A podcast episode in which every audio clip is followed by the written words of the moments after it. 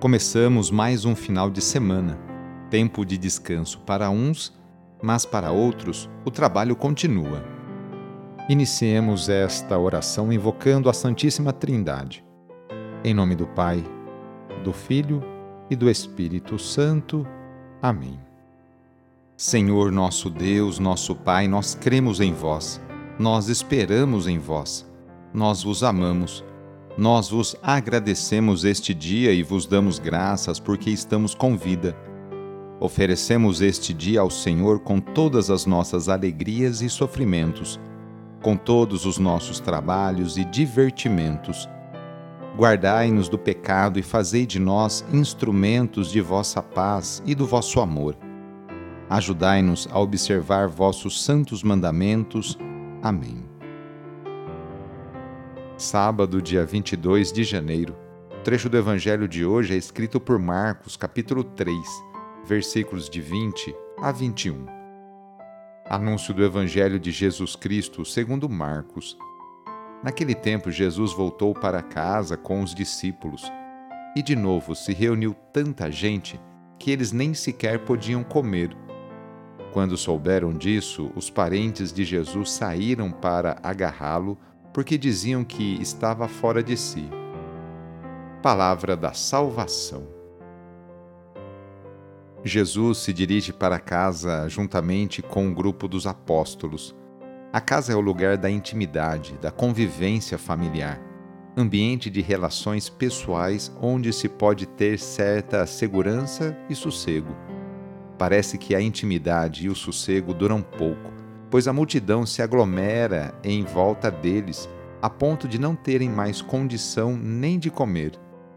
A casa pode ser vista como a nova comunidade dos seguidores de Jesus.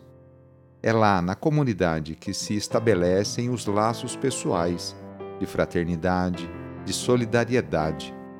Só que esse modo de viver não é compreendido pelos seus adversários e o pior de tudo é quando os próprios familiares ou membros da comunidade não conseguem aceitá-lo. Jesus já foi visto como fantasma, aqui é tido como louco ou fora de si. Ainda em nossos dias, nos dias de hoje, são muitos os que não compreendem suas atitudes e seu projeto de vida. No sábado, a igreja incentiva a rezar de maneira especial e particular por Maria, Mãe de Deus e nossa. Rezemos especialmente também pelas mulheres, aquelas que se levantam cedo para seus afazeres domésticos e também por aquelas que trabalham fora. Muitas delas são o sustento, o esteio para a sua família. Lembremos de todas as mulheres grávidas que passam por esta experiência bonita Rezemos por aquelas que querem engravidar e ser mãe, e também pelas mulheres e famílias que estão esperando a adoção de uma criança. Enfim, pedimos a intercessão da Mãe de Jesus nesta oração para todas as mulheres. E rezemos juntos o Magnificat, junto com Maria. A minha alma engrandece o Senhor e se alegrou meu espírito em Deus meu Salvador, pois ele viu a pequenez de sua serva Desde agora gerações hão de chamar-me de bendita. O poderoso fez em mim maravilhas e santo é o seu nome. Seu amor de geração em geração chega a todos que o respeitam. Demonstrou o poder de seu braço, dispersou os orgulhosos, derrubou os poderosos de seus tronos e os humildes exaltou. De bem saciou os famintos e despediu sem nada aos ricos Acolheu Israel, seu servidor, fiel ao seu amor, como havia prometido aos nossos pais, em favor de Abraão e de seus filhos para sempre.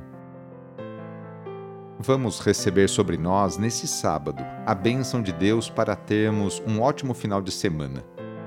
A nossa proteção está no nome do Senhor, que fez o céu e a terra. O Senhor esteja convosco, Ele está no meio de nós pela intercessão de Nossa Senhora desatadora dos nós, desça sobre você, sobre a sua família, sobre o seu trabalho e intenções a bênção do Deus Todo-Poderoso. Pai, Filho e Espírito Santo. Amém. Foi muito bom rezar com você hoje. Se a oração está ajudando, eu fico muito contente. Então, que tal enviá-la para seus contatos, familiares, amigos, no ambiente de trabalho? Aproveite também este final de semana, hoje sábado e amanhã domingo, para participar da missa, aí na capela ou na paróquia perto da sua casa. Sou o padre Edmilson Moraes, salesiano de Dom Bosco, e moro atualmente em São Paulo. Que Deus continue abençoando você e sua família.